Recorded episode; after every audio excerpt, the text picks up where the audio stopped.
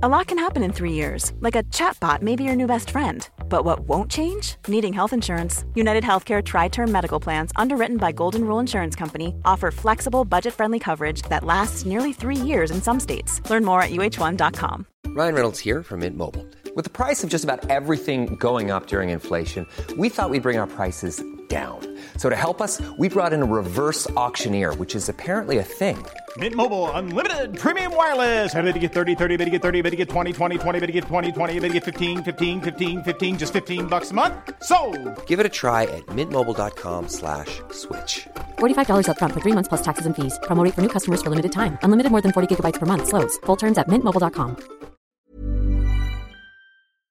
Hey, I'm Mitch. And I'm Greg, and this is Side Note, a podcast where every episode we tell stories about and then debate a controversial topic. And then we research and splice in all the mind-blowing shiznit throughout so you are entertained while simultaneously learning. Today we are talking about Justin Trudeau. Oh, Justy pants. He is in the middle of a scandal here in Canada. It has to do with SNC-Lavalin, which is a company. So we're going to tell our stories about our relationships with him. We both, in fact, voted for him in the last election. And the second half of this pod is going to be us discussing how we now feel about him in light of these new accusations. And of course, throughout we'll be splicing in some Canadian politics and the science. Today's Side Notes will be presented by me, Craig, and Rachel. Hey, friends. Let's get into it. Hi, what's up? Nothing. I feel like we not recorded in a while? Like, maybe we were a little bit ahead. We were on vacation. Yeah, because we were away. Yeah, so I just feel like we haven't actually sat here and recorded anything. Feels nice. There's a pep in our step because we were just mostly reading for a week. Yeah, truly. I read 2 books in 1 week, which is like, I don't know if I've done ever or standing ovation. Yeah, good job. We also always have this goal to like read a book a month, or like recently it's been one of our like resolutions. I know you say you're not supposed to tell people about your resolutions, but like that was you who said that you made a video. I know, but I think you actually made a video that you put on our YouTube channel literally about that. I know, but I've like accomplished that last year, and so I'm like, okay, now I think it's part of a habit. Anyway, I feel so good because I'm like, I'm so ahead of the trend right now. Like, and I got an extra. How many books have you read this year? 4. And we're only in the 3rd month. Just entering the 3rd month. Oh, I started 5, but 1 I decided I didn't like it, so I stopped. Some might say you're an intellectual. Wow. Others might say not so much. Hard on yourself. How was your vacation, Greg? Great. I loved. We were in Panama, the beautiful country of Panama. We were in the city of Panama City, and then we went to another place called Bocas del Toro. Actually, it just occurred to me, like, is it just called Panama City? Yeah, okay. I'm like, is it called Toronto City? No. Okay, the city is called Panama City. Yeah. Do you know what I mean? No, it's called Panama. Panama City. The city of Panama City. Yeah, but it's like New York City. You know what I mean? Like in New York. I don't know why this has never occurred to me. But would you say you would never say Los Angeles City? It would be like if we were Ontario City, if Toronto was called Ontario City. What? This is too confusing. No. Toronto's called Toronto, but you don't call it Toronto City. No, I know, but Panama City is called Panama City. Oh, no, but that's a country, like Canada City, not Ontario. Yeah, sorry. It'd be like Canada City, but New York is a state. You know, like there's New York, the state of New York, and New York City. Got it. Wow. Whoa. I'm here. Quebec City. Okay. Yeah. This is not sort of about not Quebec an intellectual. In a way. Yeah. He didn't read a geography book. I mean, wow, I'm pretending I know everything about city names. I have no idea, but that was a fun, connecting the dots. Oh, what did we learn this week? So what I learned this week is about Panama City. But it's actually about Panama because this is not in Panama City. This is in the country of Panama. Uh-huh. So what we learned, of course, if you go to Panama, you want to go see the canal, the Panama Canal. Honestly, iconic. If I feel like as an ignorant tourist, it's one of the only things going in that I like know about Panama. You know what I mean? A lot of people are like, "Why are you going to Panama? The canal?" And it's like, no, okay, it's a really interesting country, but it does. It's not as touristy as say its neighbor Costa Rica. Right. And I've actually been to Colombia and Costa Rica with the neighbor of both. Both sides of Panama. And both really amazing, interesting countries. But Panama was very developed. It had the American currency. A lot to do with the history of the Panama Canal, which was the main thing that we really learned about when we were there. It's a huge part of like why its economy is pretty strong. This canal is wild. So what I want to talk to you about is Lake Gatun, which is what Okay. We learned about this. We did not know about this lake. I also realized how little I understood about the canal. I'm so embarrassed, which I'll maybe explain a little bit after you explain. Yeah, Mitch was lake. Even while we were there, Mitch was not fully grasping what was going on. It was until Greg figured out this lake thing. Okay. So, anyways, in order to get ships across from the Pacific to the Atlantic, they used to have to obviously go around South America. Very far, way more expensive, until they realized that there was an isthmus. Mm-hmm. Isthmus, which is the name for like a very thin layer of land that connects two oceans. Mm-hmm. So Panama is an isthmus; it's very thin. So they decided to make a canal through it so that ships could go through and essentially like change economy and shipping forever. But save like I think they said that it would take 2 weeks to go around, versus like 8 hours. Across. And so what they had to do, because Panama is still relatively thick, is they needed to flood the middle of it in order to create a giant human-made lake that boats could then go through. And this lake is called Lake Gatun, and they built a dam on this. You say it different every time. I don't know. I know. Oh, wait. What would be like the Spanish word of like Gatun? Yeah, no, that's French. Oh! Wow. Anyways. They built a dam to actually flood this huge portion of Panama that now essentially you can just picture literally like oil tankers going through this. Like picture like mountaintops that have become islands. Maybe not full-fledged mountains, but what once looked like giant mountains, now boats go through as though they're islands. Well, they weren't mountains. They were more, wooded area, like hills, right. I would say. Hills, okay. Yeah. And there was a wooded area that now it's really interesting because a lot of scientists actually study these specific islands because they're untouched by humans, essentially. These like human-created islands by flooding this middle of Panama to create this man-made lake. I don't like saying that. Woman and man-made lake, although it was mostly man when you learn about the history, has created this like specific sort of untouched islands where they like are now looking at what is actually would have happened if you looked in these parts of the world. And just like left them alone. And left them alone, which I thought was like so interesting. Yeah. But they did not in the museum go into this lake enough because I was like... It was like one word on a thing that in museums I'm always like, oh, skin. Yeah, Mitch was not... Greg was like, did you see about the lake? And I was like, I don't know what you're talking about. I was like 2 rooms ahead of him because I'm like, you're so slow. And then I realized I don't read properly. But it's crazy. I still think it's crazy. I'm like, I wish like being there. I was like, they flooded the middle of Panama to create this canal. It wasn't a big topic of conversation when you're learning about it. You learn a lot about the lock system. You actually can physically go there and watch the boats get lifted up to above sea level to go through this human-made lake. And the lake is like 80 kilometers long. So then they travel 80 kilometers and then get brought back down to the ocean. And there's a lot of sunken ships in the lake for like any of the ships that go off the beaten path, I guess trying to like make it a little shorter. And then they obviously hit something because it's like you need to stay on this path. It's designed for this reason. Anyways, I thought it was interesting to know that canal is not, in fact, a skinny little portion of land. This is literally what I thought. I just have to quickly say, like, and I'm sure other people thought this too, because I've seen the lock mechanism be described to me, and I thought that was the whole canal. That I thought it was, like, part of Panama was so skinny that there was, like, 100-meter stretch that the boats would just, like, go over and be to the other side. And then when we were at the canal, I was like, why didn't they just, like, drill all the way through the land so the boats didn't have to go up and over? Not realizing that it's literally, like, 80 kilometers they have to travel once they get raised up. Yeah. I'm so stupid.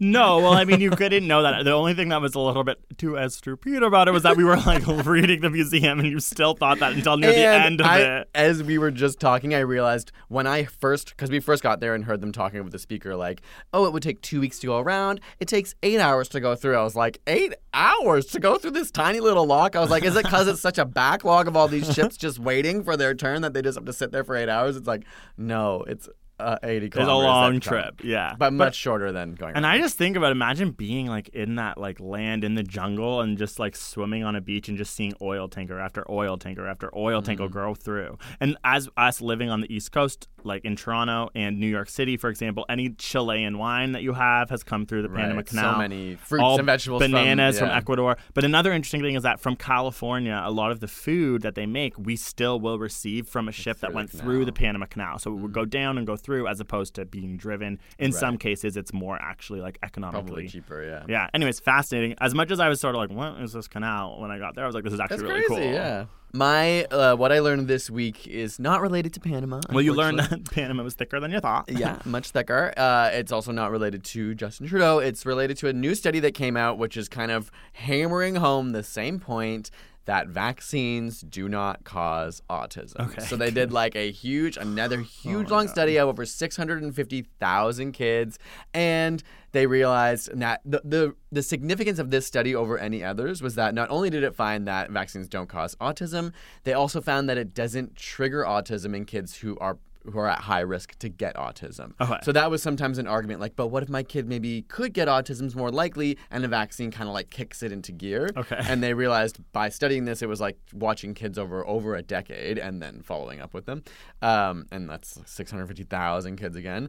No link. And I know there's like not a lot to say about this other than it's just like... Like that exhausted article that did so much damage. It's all based on one study that the author has redacted that people always link back to. There has now been, I think this 17 previous major studies that have found no link between vaccines and autism.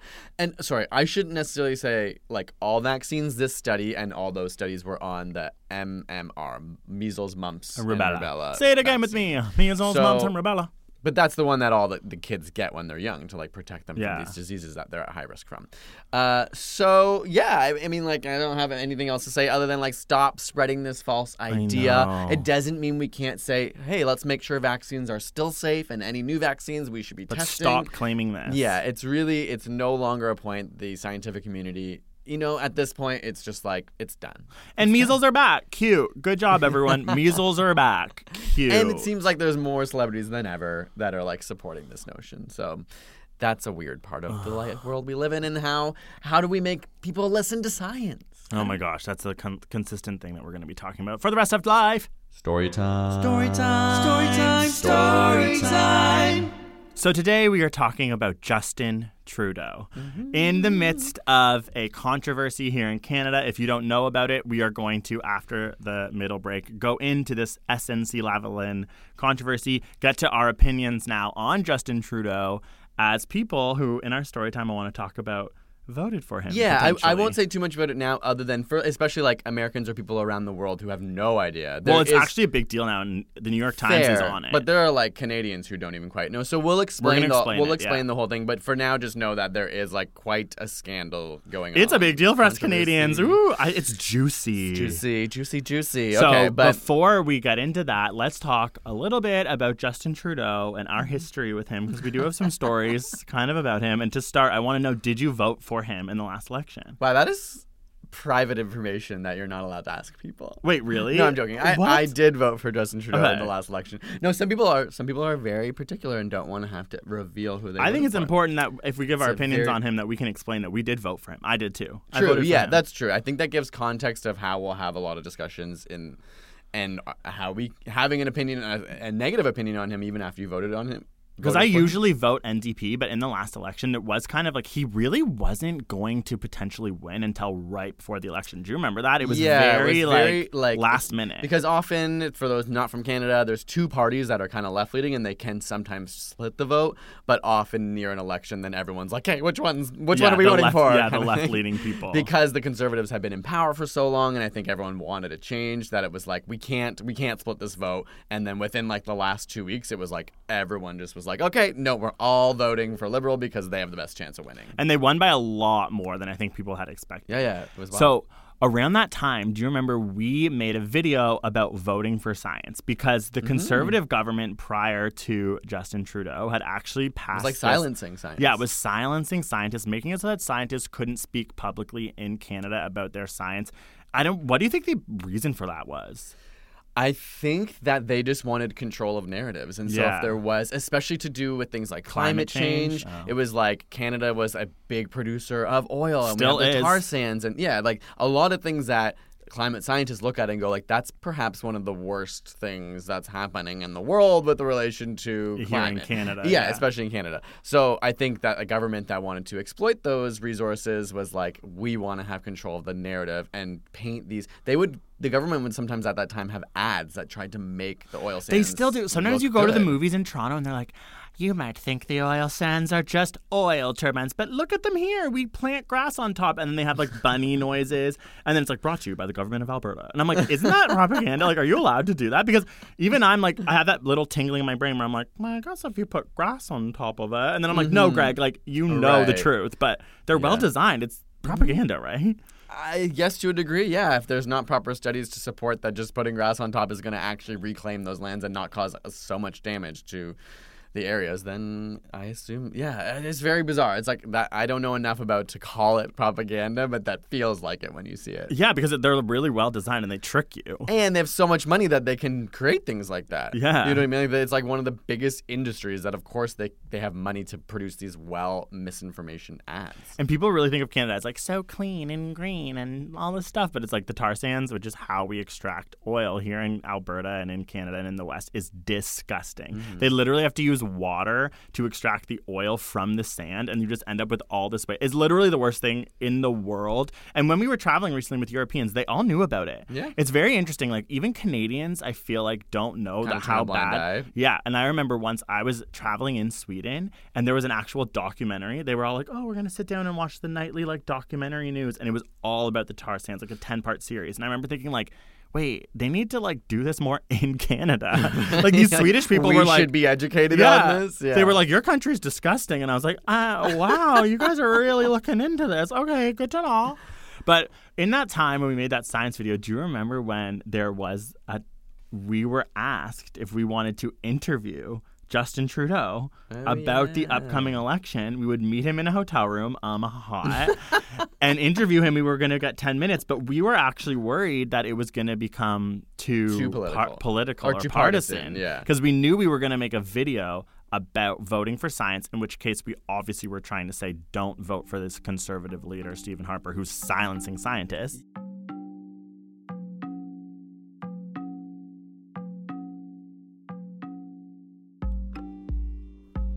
When Stephen Harper was the Prime Minister of Canada, so this is before Trudeau, you might not have heard of him if you're outside of Canada. He was definitely not on the cover of Vogue.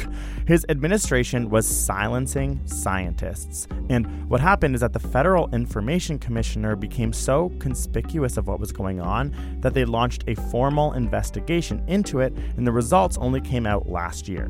It confirmed the suspicions of the scientific community and found that Stephen Harper and his administration did in fact muzzle scientists in Canada and prevented them from speaking openly to the media about their research.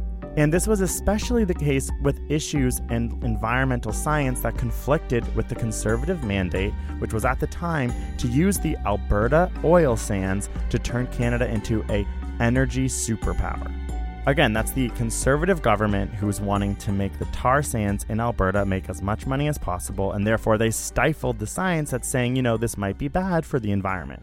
The notion that the way Canada is going to advance is by a zealous increase in our export of oil and natural gas, and that we have to ease up the restrictions to allow more of that, flies in the face of all of the research on climate change. Government scientists weren't allowed to talk directly to the media and were forced instead to communicate through these like media control centers that would deliberately not get back to journalists in a timely manner to make it seem slow and confusing. They would distort the research results fully, and they'd even dictate to the scientists how they should answer questions, allowing them not to be free to explain their research. Mr. Harper would probably be the first one to say politicians shouldn't be trying to pick winners and losers in the business world. We leave that to business people, right? And yet they think they can pick winners and losers in the scientific and academic world.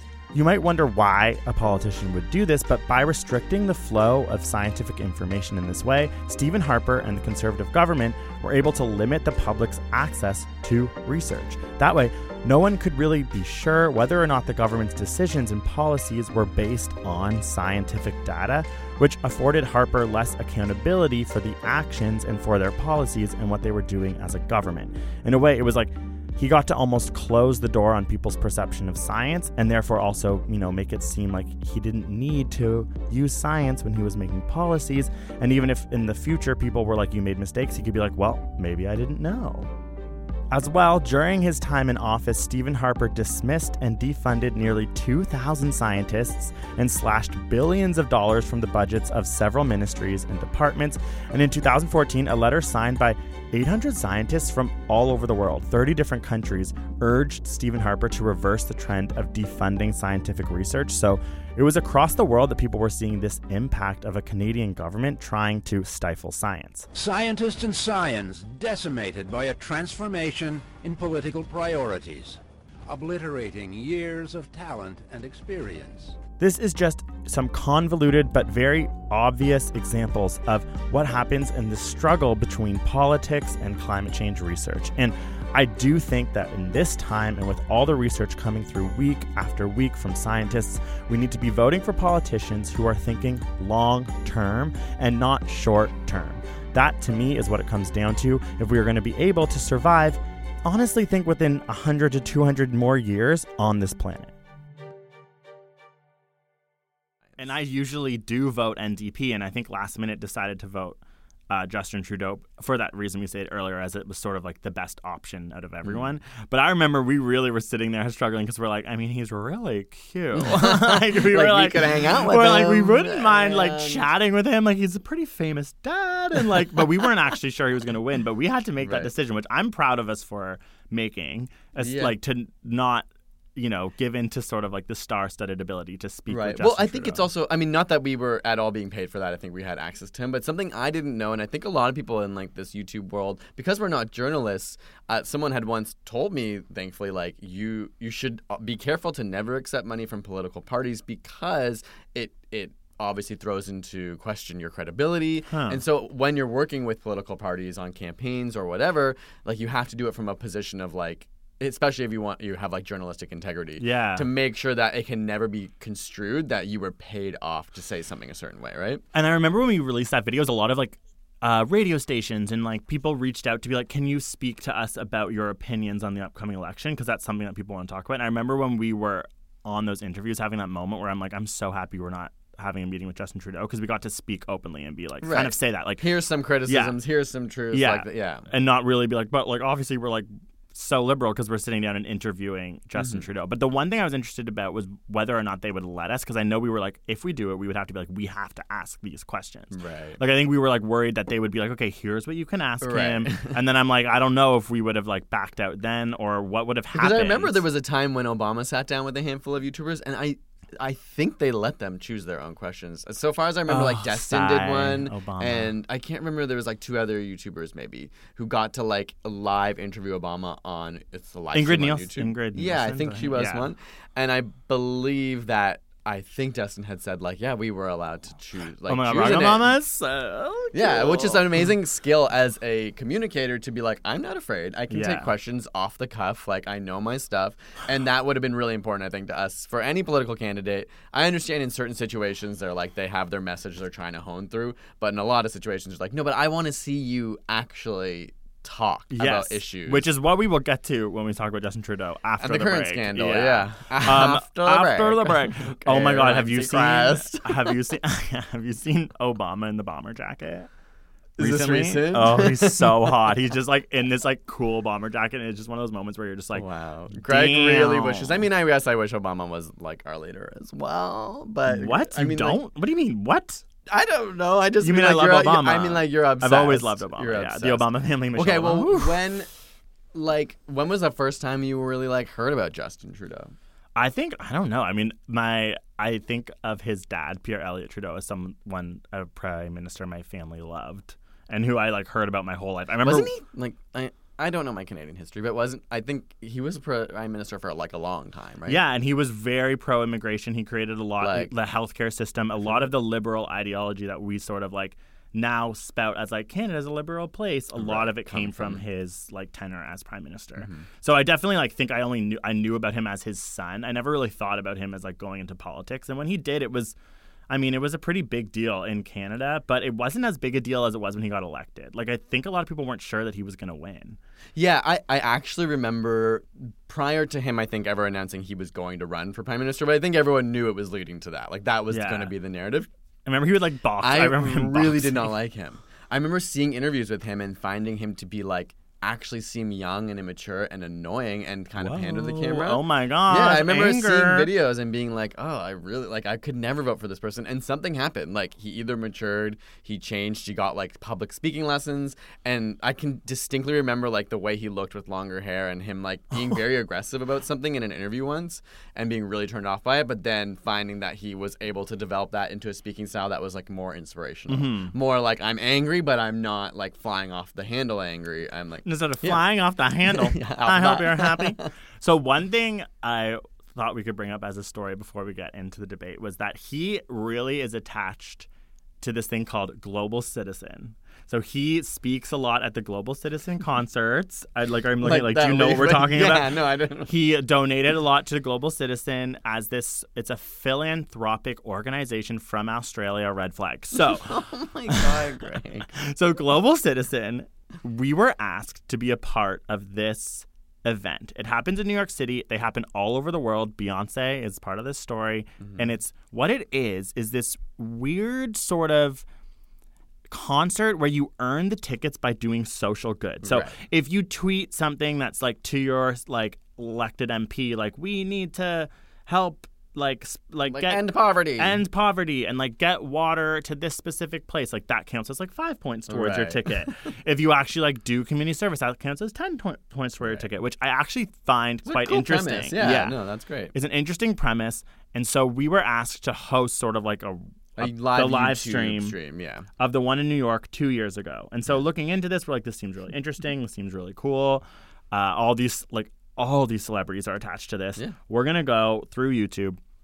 So we show up, and I just want to like give people a glimpse into sort of the behind the scenes of these things because I feel like a lot of people don't get to see it. And for me, I found it like really hard to reconcile what was going on because on the day of the event, the backstage is just – it's full of celebrities. Like and full of people, predominantly. It's very business, like very... like schmoozy, like wearing beautiful outfits, like wanting to drink and toast. Very and like white, like, it's Hollywood, very, I think, right? Very like, Hollywood. Unlimited alcohol, all the fanciest alcohol you could imagine. The amount of money that went into making sure that the VIP people were good was insane. And that they felt, it was like that it was bougie and like it was so like elegant. It was just weird when you're like, I think this is where you're going, that you're at an event that's about like putting money towards these great causes, but that there's clearly this people getting wasted, and it's like for the celebrities to be there. Like my takeaway was like for those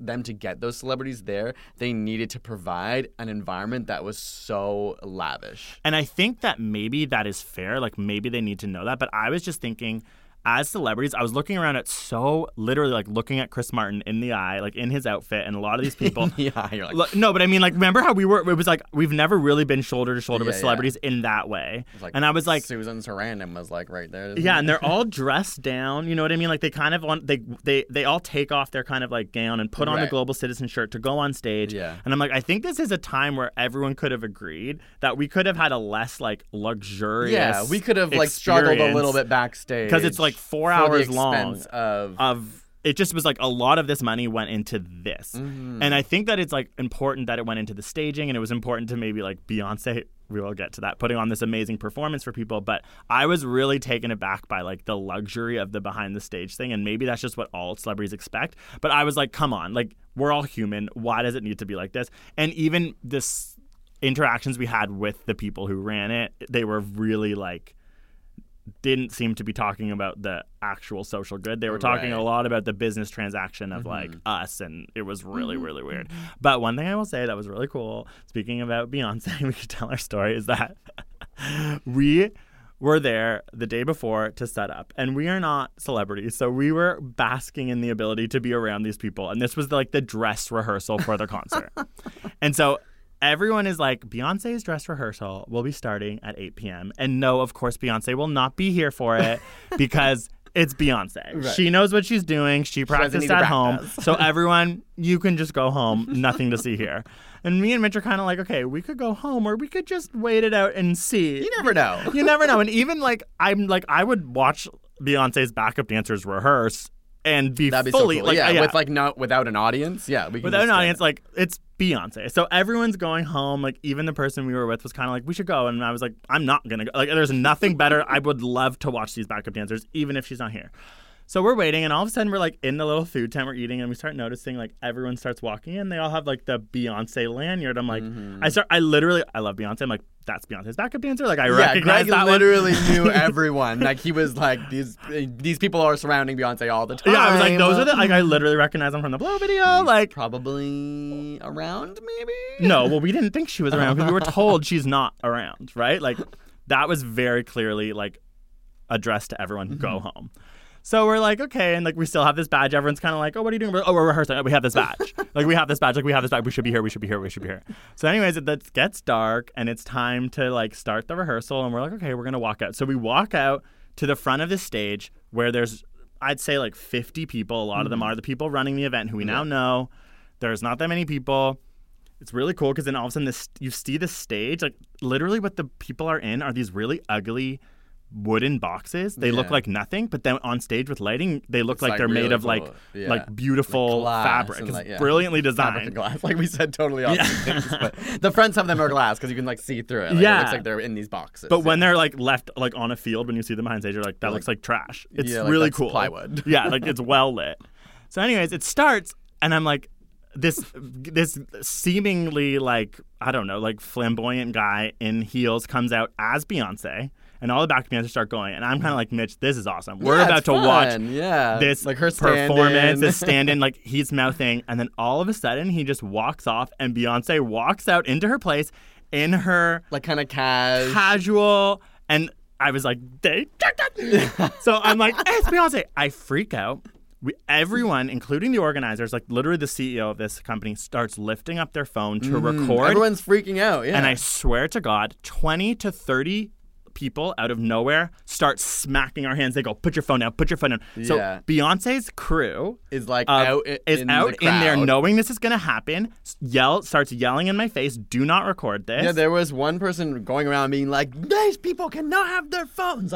Everyone put away your phone right now. It was amazing. Yeah, I was this is so, they were on it. Yep. Put my phone away. I was you are exactly right. Because they were she's rehearsing. This is not meant to be consumed by anyone. And also then we start seeing her going off on the CEO. She's you told us this would be a closed rehearsal, which is it's true. We should not be here. We are measly little YouTubers with this measly little badge, and it worked for us to get back to. I do not know why this is working. So we got to watch it. So she didn't sing into the mic. She would mouth, but it was a dance rehearsal. Yeah, she was for I think for the staging and stuff, so she could figure out her spots on stage. And then you would see people in the distance literally it's Pat, screaming she was probably the tiniest little pin to them. Eventually, I think they turned off the audio of her voice so people wouldn't realize from a distance it was her. And then you'd hear the track and they would be dancing on stage, but you wouldn't hear. I feel maybe she was singing at first. And then you're right. And then they turned her mic off because they were hear herself. It's calling people over. Yeah. And they didn't want that because there was no control of the crowd. And then we saw Jay-Z and Blue come out, and they started watching. It was I was actually this is literally special. The coolest really thing of special. Our entire life. But it was also amazing to see her kind of do her, go through the motions in rehearsal and then watch the next night and just see her turn it out. And I'm just she is the best performer of all time. Hey, I'm Ryan Reynolds. At Mint Mobile, we like to do the opposite of what Big Wireless does. They charge you a lot. We charge you a little. So naturally, when they announced they'd be raising their prices due to inflation, we decided to deflate our prices due to not hating you. That's right. We're cutting the price of Mint Unlimited from $30 a month to just $15 a month. Give it a try at mintmobile.com/switch. $45 up front for 3 months plus taxes and fees. Promo rate for new customers for limited time. Unlimited more than 40 gigabytes per month slows. Full terms at mintmobile.com. Ever catch yourself eating the same flavorless dinner 3 days in a row? Dreaming of something better? Well, HelloFresh is your guilt-free dream come true, baby. It's me, Keke Palmer. Let's wake up those taste buds with hot, juicy pecan-crusted chicken or garlic butter shrimp scampi. Hello Fresh. Stop dreaming of all the delicious possibilities and dig in at HelloFresh.com. Let's get this dinner party started.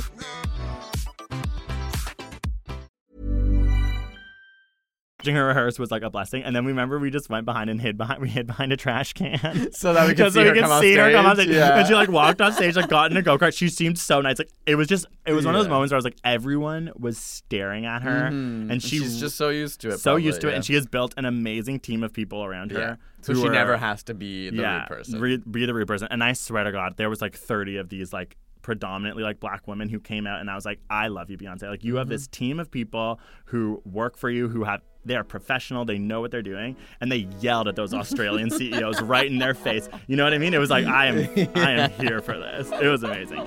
Anyways.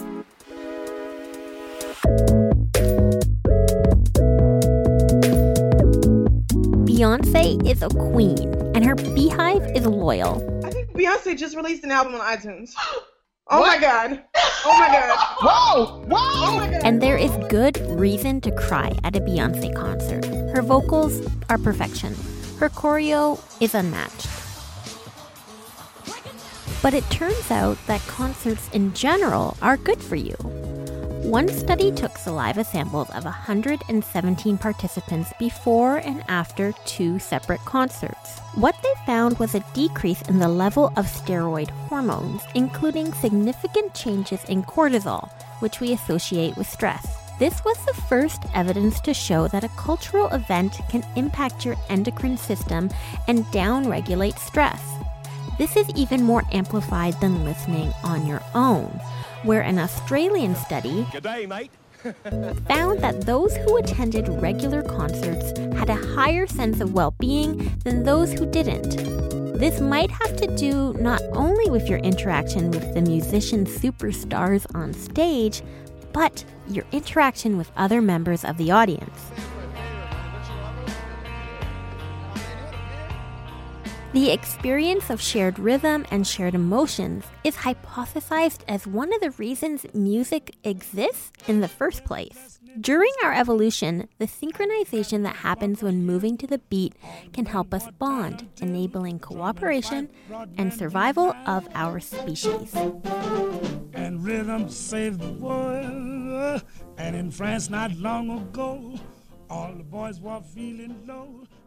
As a whole, Global Citizen's kind of weird, and Justin Trudeau has really leaned into it, and I think it's time we talk about our opinions on him. Okay. Well, we'll have a little break. We'll come back, and then we'll get into the controversy. Hello, beautiful ears that are streaming in this luscious sound. Having, those air particles just vibrate, hitting that cochlea, sending that neurotransmission to your brain. Thank you so much for letting us hit your cochlea. Wow, that sounded dirty. Again, thank you so much for listening to this podcast and for using the #SideNotePodcast to get in touch with us. We really love looking at that. Also on Instagram, tagging us. It's so fun. Either way, we just want to say thank you. We're working hard on this pod. We have some collaborations coming up to try and get the noise out there a little bit more about what we're doing here. Feel free to tell your friends and family, but just keep listening, and thanks so much. And now let's go back to the debate about Mr. Trudeau.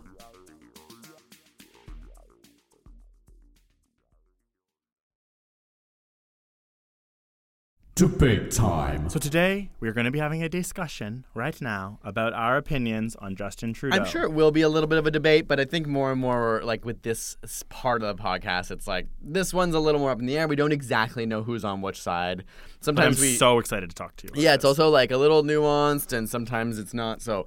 Yeah. Why don't we start by just describing, because I feel like a lot of people don't really understand what happened. It is a little nuanced in some ways, but I think we can just describe the simple aspects of it. Okay, you go for it, and I'll see if there's anything I feel I need to add. You go for it. Okay, I'm like, I don't want to mess it up. Okay, so basically there's this company called SNC-Lavalin. Is that how you say it? And it is like a... contracting company that's based in Quebec. Making construction. Bridges construction and all buildings. Around the world. Yes. So they do this stuff all around the world. So what has happened is they were caught doing some maybe illegal activities. Bribing the government in Libya. And so the government of Canada or some prosecution found out, so they need to be charged. The problem was that they're worried about charging them because... this company does a lot of work in Canada, and so it employs something like 9,000 people. Yeah, it's a very important thing that people say all the time. 9,000 jobs. Yeah, 9,000 jobs. And on top of that, if you persecute this company in the way that they would have, they can no longer apply for Canadian jobs for a decade. Yeah, or jobs through the Canadian government. Through the Canadian government. They can't apply for those contracts. And people would be like, okay, well, if they're going to go apply for jobs elsewhere, those other countries are going to be like, wait, but why can't you even make contracts in your own country. Oh, because you did these illegal things. Like, it just would essentially maybe ruin the business. But which is a Canadian-grown, French-Canadian-grown company. Yeah, that's... Which plays but into the jobs are all over Canada. Yeah, the jobs are all over. But if the company goes bust, then I'm sure all those jobs go bust. And I would say, just like doing a lot more research about the company, there was a lot of issues with the way that they bribed Libya, these upper officials, but they also did briberies within Quebec to build a bridge in Montreal. Like, it's a company, scummy company. Yeah, well, it's like, I don't know how often this happens in all of in business. Me as someone, I know we disagree a lot on these things, but as someone who's like really critical of companies in general, I'm like, this is just a depressing thing to hear. Okay, yeah, okay, this company's literally corrupt. Okay, cool. So it's gonna get charged properly by the law to potentially lose all of its ability to make contracts in Canada, or they could just be fined. Right. So that was perhaps what behind the scenes, allegedly, the government was trying to figure out, like, is there a way that we can just fine them so we don't destroy the company, so we don't lose 9,000 jobs in Canada, and this company that's based in Quebec, which is a place that really matters for the Liberals to win votes right now, I think they were concerned that if they lose all these jobs, not only does it look bad on a whole federal level, but it could also really impact their lose their next election. So they might lose the next election. But also, I would say is that that type of deal to actually make these companies just pay a fine is what is a lot more common in, say, the UK and America. Maybe they were like, oh, status quo in these other Western countries. Like, we should follow that. Yeah, protocol. But Canada, no, they have a different type of law that's actually a little bit more harsh. So then the controversy comes when Justin Trudeau, who is well known for his, gender parity on his cabinet, equal men and women and trying to put people from different backgrounds, has a minister who is an Indigenous woman who was in charge of this role. Jody Wilson-Raybould. Yeah, and she had decided, I don't think it's ethical. She said, like, nothing illegal is being done here, but I think that this company should be charged properly. They did something bad. And as a result, I shouldn't say as a result, but at the time, so in January, his cabinet was then shuffled and she was switched from that role in what would look like a demotion. But nobody necessarily knew this. And then recently she quit, saying it was because of this that she was being pressured really, really badly to make it so this company, she would interfere with the prosecution, and that she would make it so that they were only fined, whatever. Yeah, she felt like she was being influenced by the government. Yeah. And just the other day, another female cabinet minister has also resigned, saying Jane Philpott, in solidarity, that they're friends and they believe they want to this is corruption, and they're like, we were brought on because we're trying to get past the swamp of politics, and here we are having to leave it now because it's just the same old status quo. So that's kind of the state of the controversy. There's still a lot of information that's being talked about that's coming out. It is so interesting and juicy to hear. Yeah, what do you find most interesting? So here we go. Okay, so let's have some thoughts. Let's talk about Justin Trudeau. Okay, let's try and chat about this through the lens of him. Okay. So what I find so interesting about this whole case is that I think it's helping people really understand and make politics become something that is not so confusing, and it seems it's kind of simple. It's it sounds confusing in theory, but it's okay, there's these companies that clearly do illegal things. Mm-hmm. They need to be charged, but these companies also employ people in Canada. Power, yeah. What do you do? So I'm empathetic to all sides of this. Yeah, me too. But one thing that I would say is that I find when she talks about the way that Jody Wilson-Raybould talks about the way that they kept sort of hassling her to, maybe change her decision, maybe get some more insight into these things. And even the way that she has said that Justin Trudeau did say, I am the MP in Quebec.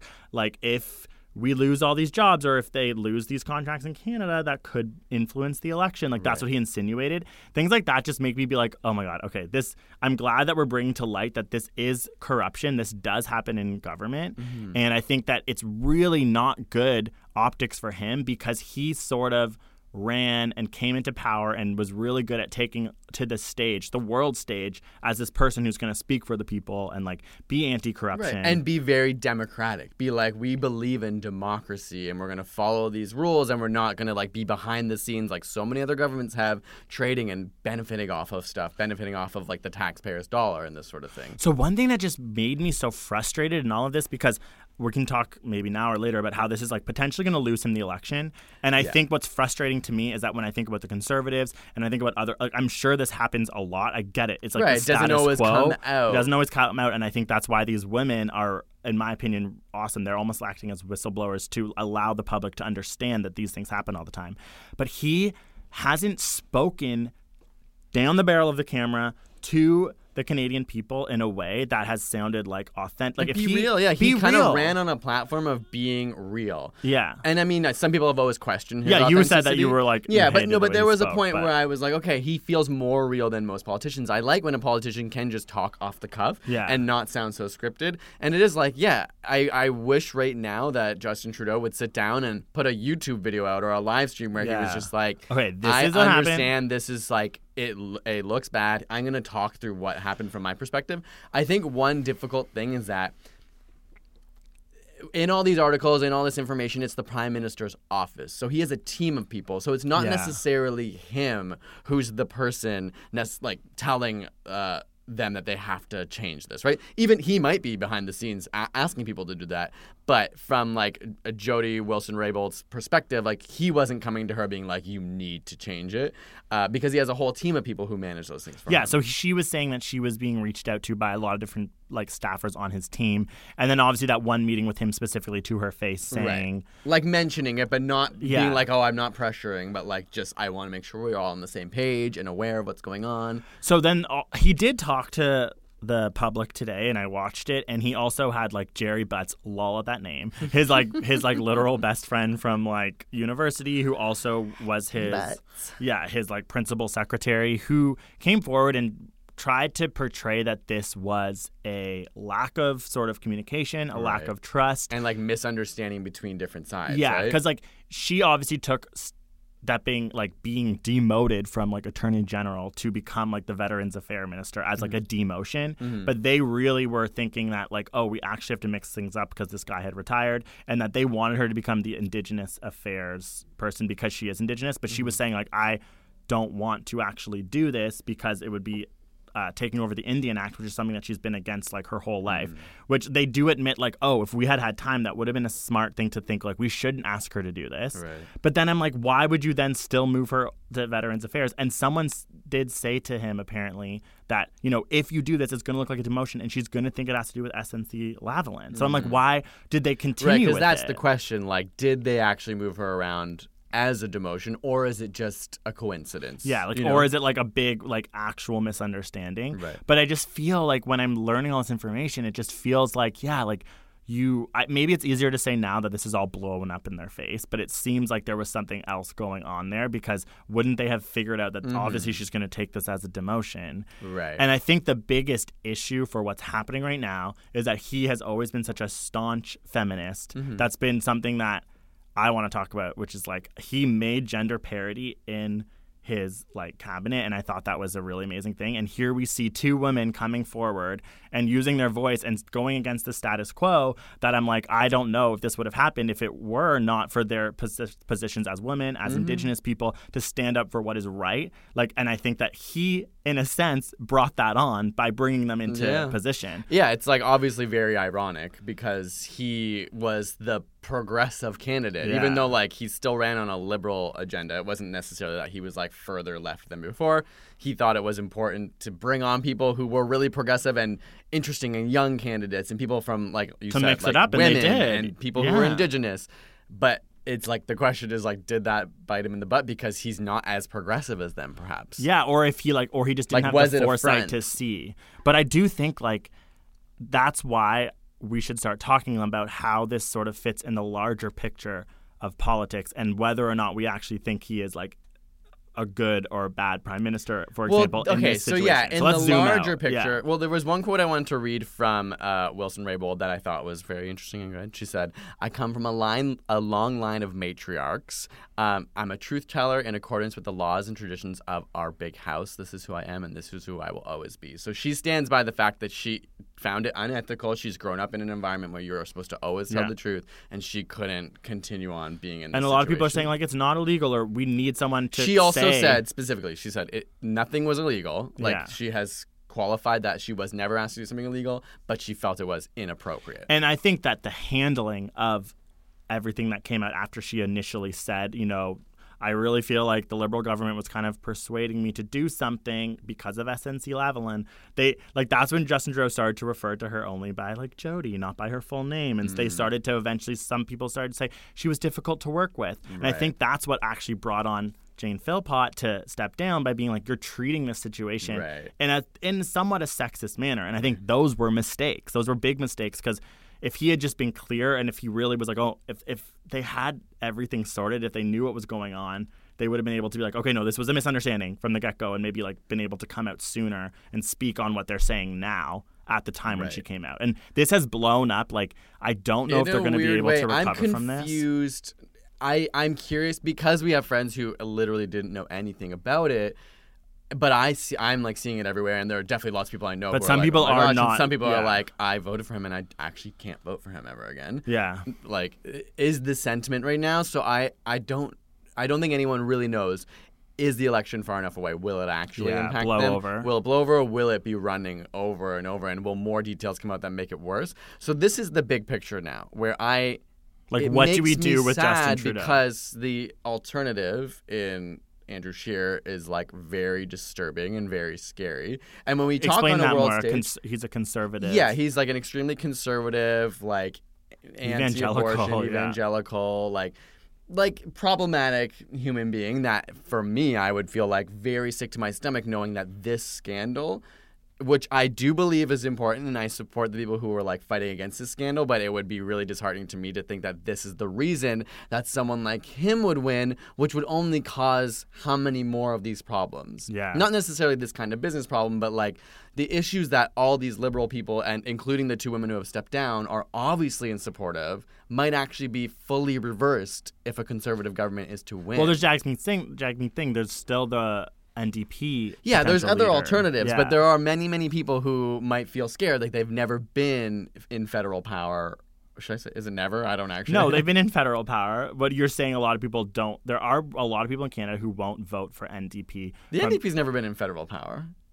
Have they not? No. Oh, wait, are you serious? Yeah, they in Ontario, they won. Okay. And that's when, that's why people are nervous? Yeah, there's a lot of people in Ontario who have had issues with, like, the NDP government and are scared that, you know, if they've never run a country, how are they going to know how to do it? So there's a lot of fear behind that, but... Oh, are you checking? Yeah. A quick fact check confirmation. The NDP party has never held leadership at the federal level. There has never been an NDP prime minister. But who is the NDP? They're the New Democratic Party. And compared to the Liberal and Conservative Party, they're a young, hip party. They're only 57 years old and established in 1961. And though the party has gone through twists and turns of who am I, who are we, and have more recently voted away from their socialist roots, ideologically, they would still be considered to the left of the Liberal Party. Under the ideology of social democracy, which is the support of economic and social interventions, such as a $15 minimum wage or childcare for all within the framework of a liberal, democratic, capitalist economy. Though there hasn't been an NDP prime minister, there has been support at the territorial and provincial level. In Canada, we have 10 beautiful provinces and 3 stunning territories. We are Canada, made up of 10 provinces and 3 territories with capitals and all. We're here to teach you all, and then some facts that go along with them. So sing along with me now, let's have a ball. I found that song and at first I was like, ooh, no thank you. But it's actually a bop. And I learned some new things, like Alberta's provincial tree is the lodgepole pine, and that Canada's highest mountain is Mount Logan in the Yukon. Anyway, what I was saying was there has been NDP premiers, meaning the leader at the province and territory level in 7 different provinces and territories. And currently, the premier of British Columbia and the premier of Alberta is NDP. This October, Canada will have another federal election, and we'll have to wait and see what happens. Will Justin Trudeau still be Prime Minister? Maybe, just maybe, NDP leader Jagmeet Singh could take it.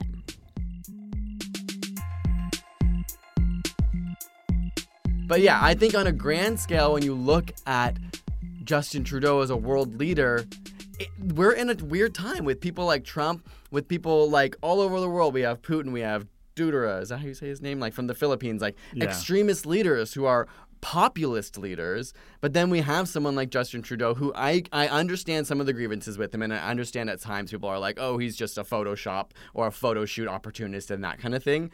That may or may not be true. I don't fully believe it. On the world stage, he's obviously is somebody who supports democratic values. He did bring parity to his cabinet, which has never really been done before in the country. And even if those things, if you think they're just a front to gain a popular vote, they actually did make a difference. And it's interesting, I was looking up some of his accomplishments so far, and it's Canada right now has the lowest level of unemployment in 40 years, the fastest growing wages in a decade, and the lowest debt to GDP ratio among any of the G7 nations. And so, he has done a lot of things for refugees too. We sponsored a Syrian newcomer. And there were some programs that we used that I was looking up that he actually initiated that did make the settlement of Hassan a lot easier. Mm. I firsthand had to go through specific government agencies to get things. Recently. And I was like, wow, okay, Justin Trudeau created these as someone who obviously thinks Canada needs newcomers in order to survive. The East Coast literally is an aging population. People need to understand that if we want our economy to survive, we need newcomers to Canada. He did help do that, which is the right thing to do ethically, but also from an economic perspective, we need people to come to Canada. Mm-hmm. So I just think that was something I got to experience firsthand that was thankful to some of the policies that he and his administration had brought in. And I was that wouldn't have been the same case if there had been someone elected in the Conservative government, I'm sure. So he's done good things, I think, is what you're trying to say. Yeah, and I think that for... Like you said, I do think in some ways, and I won't paint conservatives, especially conservatives in Canada, with a blanket brush, because I think it is a much different country than America right now. But it is I worry that these things have and always do happen. And I wonder, like you said, if it was within the Conservative Party, would it maybe have just never come out because there weren't progressive candidates like we've had right now in the Liberal Party? I genuinely think that wouldn't happen. And so that's the frustrating part, that could lose an election. And that's something that I'm sure, the two women who have left now are going to have to think about. But if the election is lost. That is maybe not fair to throw on them when they're but I'm standing for my own what's morals right. And ethics, and I think that I want to sleep at night. That's the thing that, for me, I'm trying to, figure out. I think, big picture, this is a good thing. This is a good moment for democracy to have a woman come forward and face all these people and say, what I feel was unethical happened, and this is how, and this is why, and that we actually get to see the inner workings of politics. Mm-hmm. Even listening to Gerry Butts, we'll never get over that name. Even listening to Gerry Butts, have to speak yesterday about how they went through the decision-making of how to move people around within. It was we don't actually get to hear about this that often. Even if we do, I don't listen to it. So we're all hopefully tapped in, and I think what I worry about is that a lot of people. This is a scandal that I've been so excited to read about, maybe preparing for this podcast, but we have a lot of peers who just glaze over these headlines and maybe we'll leave this thinking, oh, wow, Justin Trudeau is corrupt and all these things that I'm well, it's actually really important that you read what happened, read people's opinions, read how I think these women in many ways are standing up for what is right. And I'm so proud of them for doing that. But understand what the other options are in the next election. Obviously, Andrew Scheer is using this as a moment to be he needs to step down as prime minister and all these things, which I don't agree with. Oh, yeah. But, and also because people have talked about in Ontario right now, similar things have happened with our Conservative government being like cronies and using it to bolster their business. Wait, what does cronies mean? A crona? Like a criminal who is like a mobster. I know. Like, well, that's the thing. So, like, but Andrew Scheer, the Conservative federal leader, has never addressed that. But the second Justin Trudeau did, it's like, oh, we care so much about institutions being like right to the law, whatever. Yeah. So it's a frustrating time that it's very opportunistic. I saw like the tweets from both women kind of addressing when they were leaving. And a lot of people have said, like, if you look at the supporters who are tweeting and talking about this, so many of them are conservatives who are using this as an opportunity to be like, yeah, we support you. Like, we're so happy you stood up for justice. Mm-hmm. But it's like, how do we – and I agree. They stood up for justice. And they stood up for what is right. And how do we make sure as progressive people who want a country where we, like, support all different people. And anti-corruption. Yeah. That we don't let this moment be taken out of context and be used as, oh, it's such a scandal. I don't know. It's just that I was really sad reading about it because there's a lot at stake in like a liberal democracy, like a democracy that does favor transparency. And I agree, Justin Trudeau is kind of, since he's been elected, gone a little behind the scenes, not talked as much, maybe not been as transparent as he should have been. Exactly. That's what I think his mistake is. Yeah. But at the risk of what? You think that the Conservative government's more transparent, that they're going to have an interest in supporting science and supporting climate change and supporting like the initiatives that will cost the country money but for the benefit of more people. But I still don't think that you can then just like ignore the fact that this happened. Like that's why I think it's so interesting that people read about this and have a good understanding of where they want their opinion to lie, because you're right. The Conservatives are going to use this like to their advantage. Mm-hmm. And I think there is a way in which, especially with Jane Philpott stepping down, like there's a way that I don't think that they can necessarily recover from the optics of this. Mm-hmm. Two women really coming forward and saying that this was a mistake. And I think in my opinion though, like in the larger picture, like I'm proud that they did that and they came forward and said those things. But I do think there's a lot more at stake here. And I think what frustrates me is that as someone who is left-leaning and who has done a lot of research, even, for example, with what's going on in America right now with Fox News and how they literally are disseminating fake information. Propaganda. They are feeling comfortable with using propaganda. And they've literally studied right-wing establishments like Fox News and the way they disseminate information, and left-wing. And they've found that right-wing people are a lot more comfortable with fully lying, with literally not telling the truth. And I think that is really scary, because I'm not saying yet that necessarily that's what Conservatives are going to do, but Doug Ford, the Conservative leader of Ontario, certainly is comfortable with that. Mm-hmm. So there is this level of like, okay, we can't just allow us all to go, okay, Justin Trudeau is bad, so now we have to flip the switch. Mm-hmm. We have to understand, like, in a nuanced way where our opinions lie, and I just don't think people have the time and energy to be doing that. Mm. Like, it's hard. I think time. I really got to understand this because I know we wanted to talk about it on this podcast. Yeah, absolutely. It's confusing. I would just like want people to know that it is exciting to learn about these things, and it is important to educate yourself on what's going on. But you're right. This could be the thing that ruins Justin Trudeau's legacy, which I don't know if necessarily that is fair based on what happened. But I do really think that there is a world where it's like these things need to happen in order for things to change. And just because you claim to be a feminist and you use all of these optics for your advantage, you need to... You can't exploit them without actually standing to their standard. You know what I mean? Like, you can't exploit progressivism, is that a word? Without also being held to its judgment. And really... like gain the benefits of the world stage, thinking of you as the leader of like the progressive movement, then these things are going to come back and haunt you if you don't handle them properly. It's one of those frustrating things where it's like with great power comes great responsibility. And he really propped up his responsibility as that person. And we expect so much of people like this to be perfect. Right. But for me, I think I heard an interesting quote. I don't know if it was from him. Someone was talking about him. They said like, don't compare me to, okay, this is like going to be a really botched version of this, but it's like, don't judge me by the standard of God, judge me by the standard of who I'm up against. Yeah. Which is like an interesting thing, because right now everyone's like, he's so bad. But then I think the end of our whole conversation here has been like, but we should really be evaluating the Liberal Party against the other parties they're running against, and not to the standard of being perfect when it comes to the election. Right now we can judge, I think, but then when it comes to the election, it's like this doesn't stand in isolation of the comparison between what the parties actually stand for, I think. So the last thing that I want to say is that what this continually makes me feel, and I just, is that we need women to be in power is like something I really think that needs to happen. And then think for that to happen, men need to start stepping down their responsibility. I think we need to be propping women up, which he actually did with gender parity, but we need to go even further. I think climate change is the biggest issue of our time. We all need to be focusing on that. So when the next election comes, the Conservative government is not the government to vote in. The other two parties are the ones that are better at it. But I think Justin Trudeau has made a huge mistake with the pipelines in Canada. I am, I guess, thinking of those from a more radical perspective because I do have opinions on how we should run the energy sector of Canada, and I really think we need to be phasing that out, which he's not. He's very centrist on those things. So I just think, like, come the next election, again, vote for science, vote for climate change, wherever you are across the world.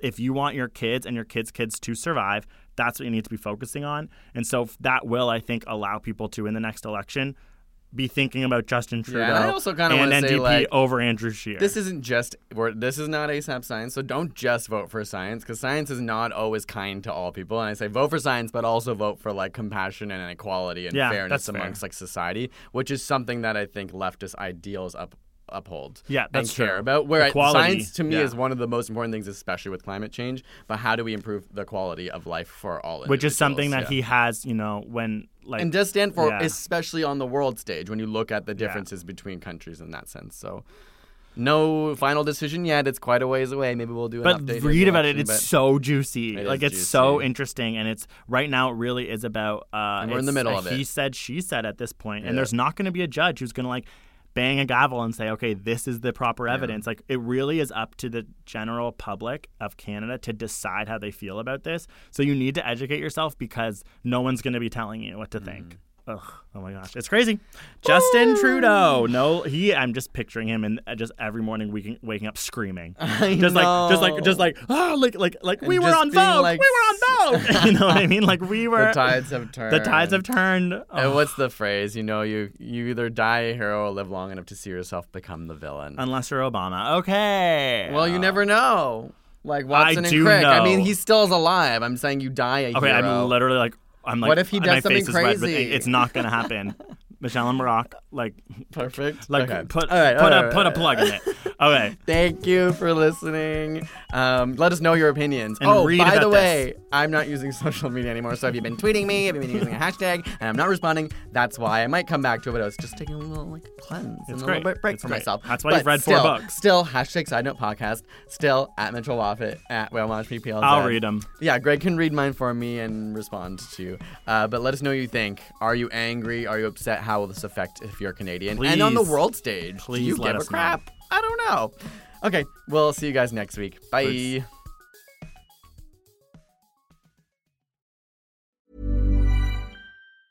Step onto the legendary clay courts of Roland Garros, where the world's best players battle it out at the French Open for a chance to win a Grand Slam title. Tennis Channel Plus is your place to watch. Stream every court from your phone or smart TV live in HD. See the action unfold as legends fight for glory and new rivalries emerge. Daily live coverage begins Monday, May 20th, with match replays on demand so you never miss a moment. From the first serve to the final point, Roland Garros promises unforgettable moments and new chapters in tennis history.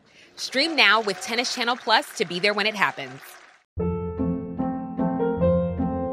Hold up. What was that? Boring. No flavor. That was as bad as those leftovers you ate all week. Keke Palmer here. And it's time to say hello to something fresh and guilt-free. HelloFresh. Jazz up dinner with pecan-crusted chicken, or garlic butter shrimp scampi. Now that's music to my mouth. HelloFresh. Let's get this dinner party started. Discover all the delicious possibilities at HelloFresh.com.